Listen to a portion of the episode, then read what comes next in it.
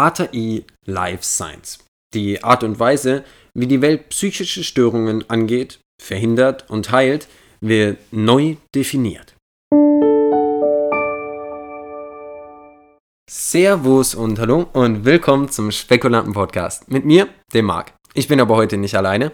Ich habe mir heute noch jemanden mitgebracht und zwar unseren Biotech-Autor Paul. Hi, was geht ab? Guten Morgen. Ähm, ihr müsst uns heute verzeihen, wir machen das Ganze heute einmal live.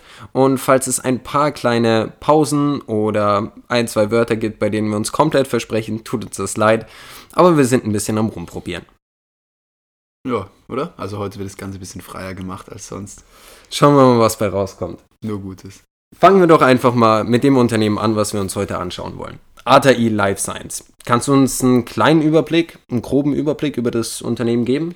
Also ATI Life Science beschäftigt sich auch, wie viele Biotech-Unternehmen heutzutage, mit der psychischen Gesundheit und versucht da auch über die Nutzung von Psychedelika eben Zugang zu den Patienten zu gelangen, dass Sachen tatsächlich therapiert werden können und nicht nur einfach versucht wird, ähm, der biochemische Haushalt des Gehirns durch die Zugabe von eben gewissen Hormonen zu verändern. Alles klar.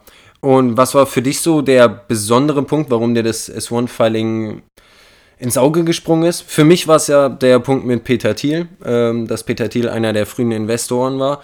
Und ja, die meisten meiner Unternehmen im Depot ähm, hat Peter Thiel so seinen, ja, ja, kann man schon so sagen, hat Peter Thiel auch seinen Anteil. Ähm, was war für dich das Interessante? Nur die Psychedelika? Also das auf jeden Fall, da das, finde ich, ein Punkt ist, der auf jeden Fall noch, also wo noch mehr Forschung betrieben werden kann, da viele Psychedelika, das, also es wird ja geächtet auch die Forschung damit. Es ist schwer daran zu forschen, weil die Stoffe alle eben gewissen Regulatorien unterliegen, da sie eben, wie gesagt, verpönt sind und davon ausgegangen wird, dass wenn man jetzt nicht aufpasst, dass dann die Mitarbeiter anfangen, sich von den Stoffen was mit nach Hause zu nehmen oder das zu verkaufen, weil jeder, der damit rumexperimentiert, ist ja natürlich äh, potenzieller Drogenabhängiger.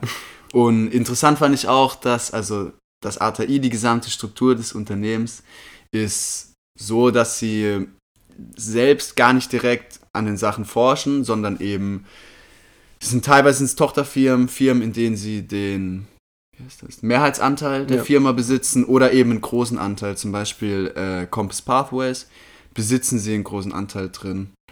Und der Gründer von ATI war tatsächlich auch der Co-Gründer von Compass Pathways, wenn mich nicht alles täuscht. Da haben wir ja auch schon drüber geredet und ich muss hier ganz offen und ehrlich sagen, ich habe einen sehr, sehr großen Stake für meine Verhältnisse in Compass Pathways, ähm, weil ich ja, wie gesagt, diese Pilzfirma einfach liebe und ähm, Compass Pathways ist die einzige Pilzfirma, der man wirklich was zutrauen kann, die einfach schon eine geregelte Infrastruktur hat, hunderte von verschiedenen Stationen auf der ganzen Welt, ähm, tausende. Das ist halt schon ein richtig etabliertes ja, Unternehmen im Vergleich zu natürlich. vielen allen, also vielen anderen kleinen Pilzunternehmen, die auf einzelne Kleinigkeiten wie jetzt Neon Mind, weil beispielsweise ja. Gewichtsverlust oder vor allem glaube ich, dass es halt wirklich Unternehmen sind, die ein ja. kleines Häuschen in, ja, ja, ja, das in Nirvana haben, halt drei Leute. Idee und, und Compass ist halt schon ein wirklich ausgefleischteres Unternehmen. Compass wurde ja auch gegründet. Ich weiß jetzt nicht, ob das äh, einer der Gründer ist, aber die Gründer von Compass Pathways waren tatsächlich auch depressiv, als sie ähm, zu der Idee kamen, Compass Pathways zu gründen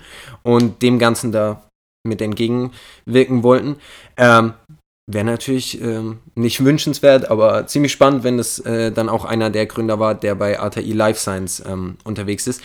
Der auch relativ jung ist, soweit ich ja, das im ja, Kopf ja. habe, ähm, als ich mir Interviews von ihm angeschaut habe. Mitte 30 ja. ist und der in den Dreh rum. Es ist halt auch interessant, Leute zu haben, die selbst damit Erfahrung haben, weil die absolut. wissen eben, wie die momentane Therapie läuft und dass die Depression mit den Medikamenten, die auf dem Markt sind, oft nicht wirklich behandelt wird. Ich, ja, ich denke sowieso, dass du in diesem Bereich relativ viele junge Leute haben wirst, weil halt einfach ja, es, es gibt ein gewisses Stigma dem Ganzen gegenüber und viele im höheren Alter ähm, lassen da nicht so leicht mit sich reden wie wir Jungen. Es ist halt, wie gesagt, was ich vorhin ja schon angeschnitten hatte, es ist halt schwierig, tatsächlich auch aus äh, politischer Sicht sozusagen, wenn du Stoffe hast, die halt psychisch aktiv sind, die eben auch leichter missbraucht werden können als beispielsweise.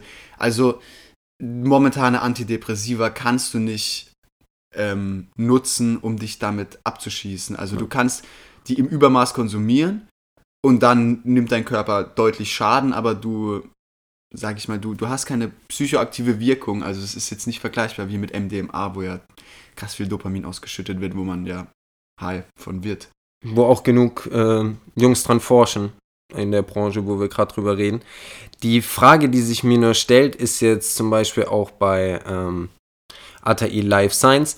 Ähm, oder ne, nicht die Frage, die sich stellt, sondern eher die Bemerkung, dass ATI Life Science dadurch für mich spannend wird, da sie überhaupt an der Nasdaq gelistet sind. Du hast halt yeah. vielleicht drei Unternehmen, die überhaupt an der Nasdaq gelistet werden. Das sind zum einen Compass Pathways, mhm. Jetzt ATI Life Science und wenn mich nicht alles täuscht, ist letzte Woche auch MindMed Incorporated an die äh, Nasdaq mhm. gegangen. Wobei ich dazu noch keinen gescheiten Kurschart gefunden habe. Ergo bin ich mir da auch noch nicht zu 100% ja, das wurde, sicher. Ich, angekündigt, oder? Ich, ich glaube, es wurde angekündigt, aber es ist noch nicht alles durchgegangen, weil theoretisch hätte ich ja dann auch die Anmeldung irgendwann dafür in die Finger kriegen mhm. müssen. Also alles ein bisschen komischer.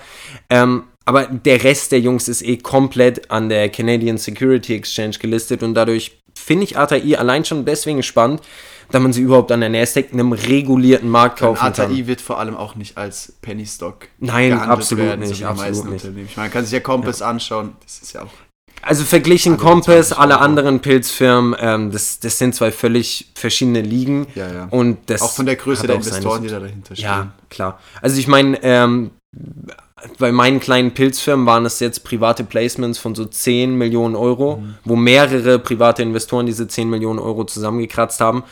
Äh, bei ATI Life Science reden wir halt über ein paar hundert Millionen oder, oder dann eine Bewertung von mehreren Milliarden Euro. Aber soweit ich das im Kopf habe, machen sie noch eine Menge Verlust. Ja, ja, ja, ja tatsächlich. Ja. Also so wie jedes Biotech-Unternehmen ATIs, die, ähm, also wie schon gesagt, produzieren die, also forschen die an nicht selbst, sondern haben ihre Tochterunternehmen oder Unternehmen mit Mehrheitsanteil oder Unternehmen mit großem Anteil, die für sie forschen. Und das weit fortgeschrittenste Projekt ist tatsächlich das mit Compass Pathways zusammen. Und das ist jetzt in Phase 2 der klinischen okay. Studien. Also wir sind schon noch ein gutes Stück davon entfernt, dass tatsächlich was auf den Markt gebracht wird, was dann eben kommerzialisiert werden kann. Gut, für mich ist sowieso im letzten Jahr ging dieser Psychedelika-Hype los. Ähm, natürlich wurden dann Unternehmen direkt mit 1000 Prozent mehr bewertet oder sonst was, aber letzten Endes sollte einem ja schon klar sein, dass es fünf, zehn oder noch länger braucht, also fünf bis zehn Jahre oder noch, noch länger, bis irgendwelche wirklich verwendbaren und auch kommerzialisierbaren Medikamente ähm, dabei rumkommen. Ich glaube, also problematisch ist sowieso das ganze Stigma dagegenüber. Ja. Da muss man eben gesellschaftlich abwarten, was sich da tut, ob die Leute bereit sind, sowas zu akzeptieren. Aber so wie bei vielen Sachen sind meistens die Leute, die da dagegen sind, nur so lange dagegen, bis sie selbst ausprobiert haben oder jemand in ihrem direkten Umfeld dann vielleicht so ein Medikament ausprobiert und merkt, oh wow, dieser Stoff, der super psychoaktiv ist, den wir davor nur verteufelt haben, kann tatsächlich auch zu was Positivem genutzt werden, seine Wirkweise und ist nicht nur dafür da, um auf Partys Spaß zu haben. So. Wer hätte was, das gedacht? Was bei wirklich den meisten CEOs dieser Unternehmen der Fall ist. Also die meisten haben sich durch irgendwie Freunde, Familie oder sonst was, die diese ja. Substanzen ausprobiert haben, sind dann dazu gekommen.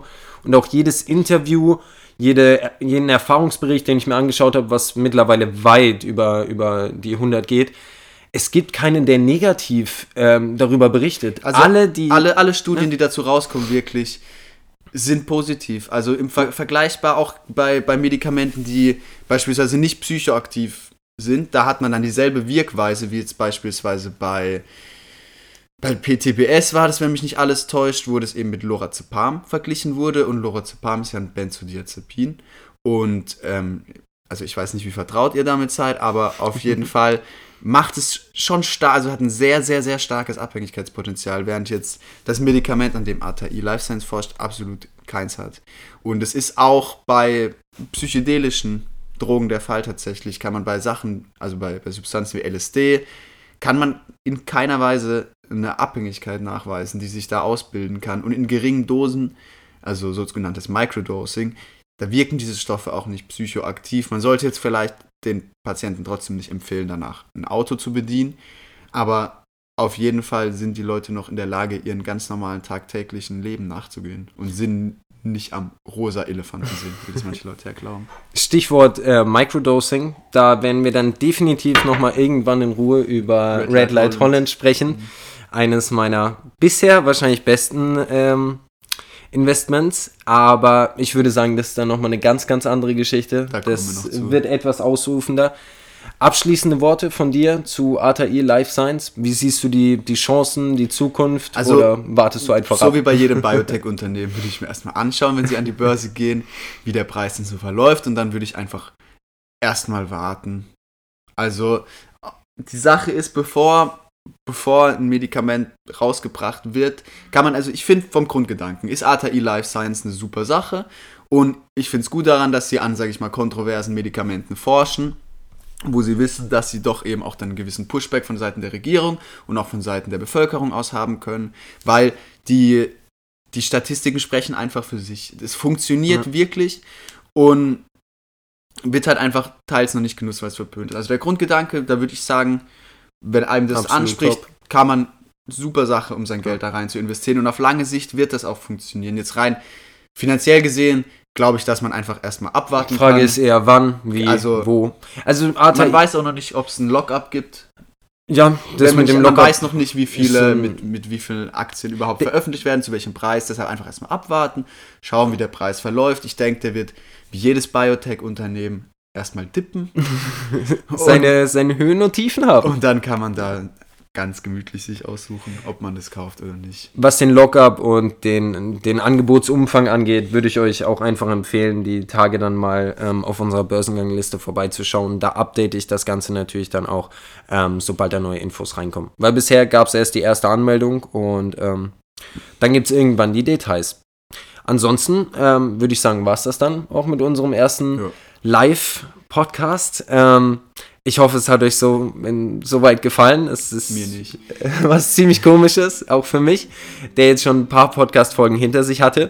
Ähm, und ich sage, damit verabschieden wir uns heute, bedanken uns fürs Zuhören und äh, hoffen, wir hören uns bald wieder. Ciao, ciao.